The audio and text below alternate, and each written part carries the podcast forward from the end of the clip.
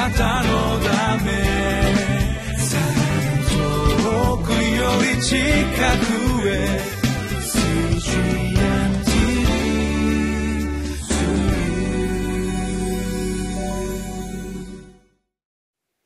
皆さんこんにちは。12月27日木曜日リビングライフの時間です。私は日本キリスト教団深沢教会牧師の斉藤敦と申します。今日もいただいた御言葉の恵みを共に味わってまいりましょう。本日私たちに与えられました御言葉は旧約聖書歴代史第2 34章14節から33節です。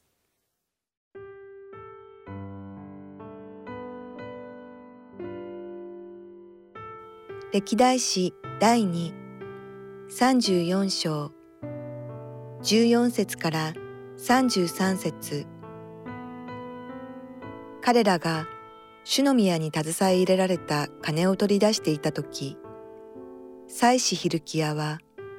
モーセを通して示された主の立法の書を発見した。その時すぐ、ヒルキアは初期シャファーに対してこう言った。私は主の宮で立法の書を見つけました。ヒルキアがその書物をシャファンに渡すと、シャファンはその書物を王のもとに携えていき、さらに王に報告していった。しもべに委ねられたことはすべてやらせております。彼らは主の宮にあった金を箱から開けて、これを監督者たちの手に、工事をしている者たちの手に渡しました。ついで、初期シャファンは王に告げて言った。祭司ヒルキアが私に一つの書物を渡してくれました。そしてシャファンは王の前でそれを朗読した。王は立法の言葉を聞いたとき、自分の衣を裂いた。王はヒルキヤ、シャファンの子アヒカム、ミカの子アブドン、初期シャファン、王の家来アサヤに命じて言った。言って見つかった書物の言葉について私のためイスラエルとユダの残りの者のために主の御心を求めなさい。私たちの先祖が主の言葉を守らず、すべてこの書に記されている通りに行わなかったため、私たちの上に注がれた主の憤りは激しいから、そこでヒルキヤおよび王の指名した人々は女預言者フルダのもとに行った彼女はハスラの子徳果ての子装束係シャルムの妻でエルサレムの第二区に住んでいた彼らがその旨を彼女に伝えると彼女は彼らに答えた「イスラエルの神主はこう仰せられます。あなた方を私のもとに使わした人に告げよ。主はこう仰せられる。見よ、私はこの場所とその住民の上に災いをもたらす。彼らがユダの王の前で読み上げた書物に記されているすべての呪いをもたらす。彼らは私を捨て、他の神々に香を焚き、彼らのすべての手の技で私の怒りを引き起こすようにした。私の憤りはこの場所に注がれ消えることがない。主に尋ねるためにあなた方を使わしたユダの王にはこう言わなければなりません。あなたが聞いた言葉についてイスラエルの神主はこう仰せられます。あなたが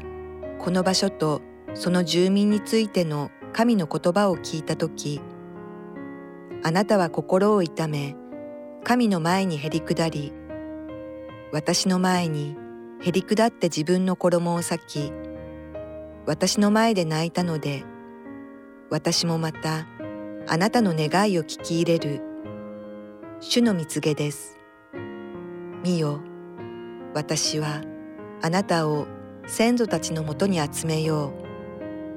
う。あなたは安らかに自分の墓に集められる。それであなたは自分の目で私がこの場所とその住民にもたらすすべての災いを見ることがない。彼らはそれを王に報告した。すると王は死者を使わしてユダとエルサレムの長老を一人残らず集めた。王は主の宮へ登っていった。ユダのすべての人エルサレムの住民祭司とレビ人および上の者も下の者もすべての民が言った。そこで彼は主の宮で発見された契約の書の言葉を皆彼らに読み聞かせた。それから王はその定めの場所に立ち主の前に契約を結び主に従って歩み心を尽くし精神を尽くして主の命令と証と掟を守りこの書物に記されている契約の言葉を行うことを誓った。彼はエルサレムとベニヤミンにいるすべてのものを固く立たせた。エルサレムの住民はその父祖の神である神の契約に従って行動した。ヨシアはイスラエル人の全地から意味嫌うべきものを除き去りイスラエルにいるすべてのものをその神主に仕えさせた。彼の生きている間彼らはその父祖の神主に従う道から外れなかった。皆さんは御言葉に親しむための5つの手段があることをご存知でしょうか？一緒にそのことをこの覚えてまいりたいと思います。まず御言葉を聞くこと。そして次に御言葉を読むこと。そして御言葉を研究すること。そして御言葉を暗記すること。そして御言葉を黙想すること。この5つが御言葉に親しむこの5本指として決して欠かすことのできないこの要素として私たちは覚えておくことができます。この5本の指にはそれぞれの役割がこの与えられていますけれども神様はこの5本の指を与えることによって私たちが物を掴んだりこの物を触ったりそして物を乗せたりする。そのバランスの良い力をこの手を通して与えてくださっているのを知ることができます。私たちも今聞く読む研究する暗記する黙想するというこのさまざまな方法を通して主の御言葉というものを私たちがこの心と思いに満たすことができます。そして私たちはこのバランスよく御言葉をしっかりと掴んだ時にそれが私たちの生きる毎日へとこういろいろな部分でこの主の御心によって生きるものとしてこう整えられていくということを私たち知っています。それだけ主の御言葉というものは単なる読み物を超えて神様が私たちの幸せのために与えてくださったメッセージとして私たち一人一人に与えられているということを私たちが知ることができるわけです。そういう意味で言えばですね今日私たちに与えられました御言葉は本当にこの御言葉というものがいかにこの人の心を整えていくのにこの有益な書物であるかということを私たちに教えています。私たちは昨日に引き続いてユダの王ヨシア王について共に御言葉から聞くことができています。このヨシア王は礼拝を豊かにするためにはどうしたらいいかということを本当にこの主の御心に聞きながらまた主の御言葉に聞きながら行っていった人物でした。今日私たちに与えられました14節から33節の御言葉の中でこの主の民としてまたヨシア王に仕えていた祭司ヒルキヤという人物が登場します。この人物はこの御言葉によればその主の宮に携え入れられた金を取り出していた時主の立法の書を発見したとこの14節に書かれているわけです。なんかとても面白い表現なのではないでしょうか。このお金が入れてあったところから立法の言葉を発見したということです。ヨシア王はあの本当にこの主に心からの礼拝を捧げるためにこう神殿なども整えていくわけです。当然のことながらこう神殿を整えるためにはお金が必要となってきます。そしてそのお金を用いてその職人たちを雇ってさまざ、まなものが作られていって礼拝するにふさわしいこの場が整えられていきます。でそういう中でですねこのヒルキア祭司ヒルキアはこの立法の書を発見したというのです。でそのことをヨシア王に報告します。しかしながらですね今日書いてある御言葉はそのヨシア王がそのヒルキアの言葉を聞いてどうしたかということなんです。ヨシア王は小さい頃から幼い頃から神様の御言葉にしっかりと耳と心を寄せて聞き続けていた人物でした。ですから主の御言葉が与えられていたことに大いに喜んだというような記述があるならばあその通りだなと思うわけです。しかしながらここに書かれているヨシア王の行動というものは非常に意外なものでした。19節にはこのようにあります。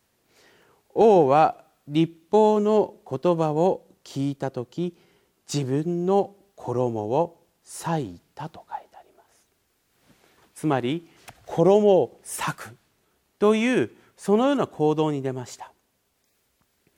イスラエルの人たちが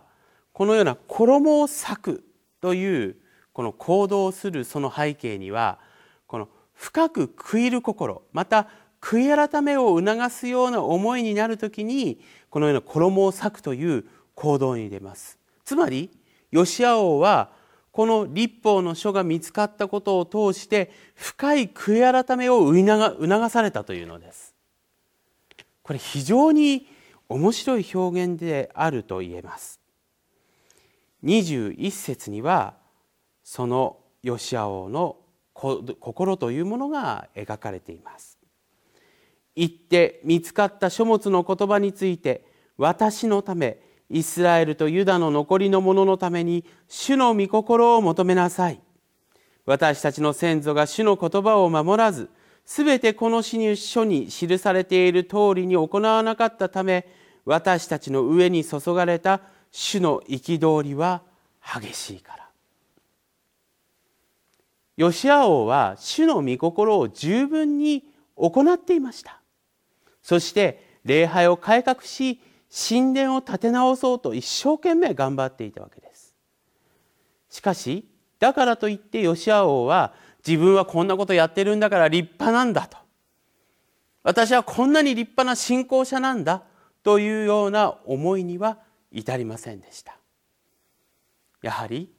自分たちがそして自分たちの先祖が主の御言葉に従ってこなかった。そしてその結果偶像礼拝を行うことになってしまったということに対する深い悔いる心そして悔い改めを持って新しい道を歩もうとするこの重大な決意がこのヨシ王に与えられていたというのは非常に興味深いことであるし私たち一人一人にとっての模範であると言えるのです。私たちそのような謙遜な心を持ってヨシア王が衣を引き裂き御言葉によって再び自分の原点はどこにあるのかということを感じそれを公に告白しその国中の頭としたということは私たち一人一人もまた自分自身がその主の御言葉に生かされるという深い決心と決意を一人でも多くの人たちと分かち合いそれを大切なものとして宝としていこうというそのような思いを抱く重要なモチベーションへとつながっていくことを私たち今日の御言葉からいただくことができるのです。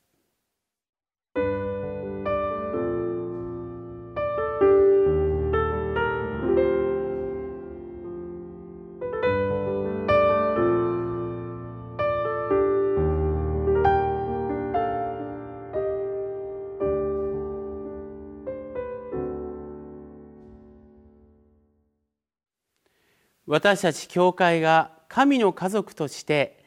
信仰共同体としてどのように生きることが大切なのかということを考えるときにそのモデルとなるのはかつて神の民として歩んだイスラエルが良き王によってどのようにこの統治がなされていったかということを私たちは一つのモデルとすることができます。そういう意味で言えばヨシア王がそのユダの民たちをどのように導いていったのか。それは大きな模範となるわけです。今日私たちはヨシアが決しておごることなく主の御言葉に常に謙遜な思いを持って悔い改めそして主の御言葉に立って生きることを民全体の柱としていくことを宣言しました。私たち教会も何によって歩いているのか何が柱になるのかと言われればそれは主が与えてくださった御言葉に他ならりません。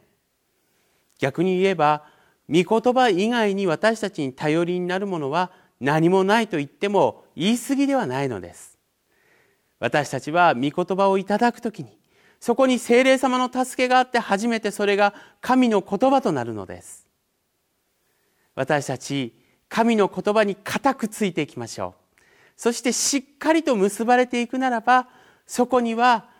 教会がどこにあろうともどんな状況にあろうとも大きな祝福を受ける器としてキリストの体としてこの地に与えられていくのです。それでは祈りを共にお捧げいたしましょう。御言葉を与えてくださった主よ。私たちの群れを御言葉で整えてください。御言葉で祝してください。そして御言葉で教え戒めてください。そこにはあなたの祝福が満ち溢れることが私たちにとっての希望でありまた私たちにとっての確信でありますように。すべてを感謝しイエス・キリストの皆によってお祈りいたします。アーメン。なたのため遠くより近く。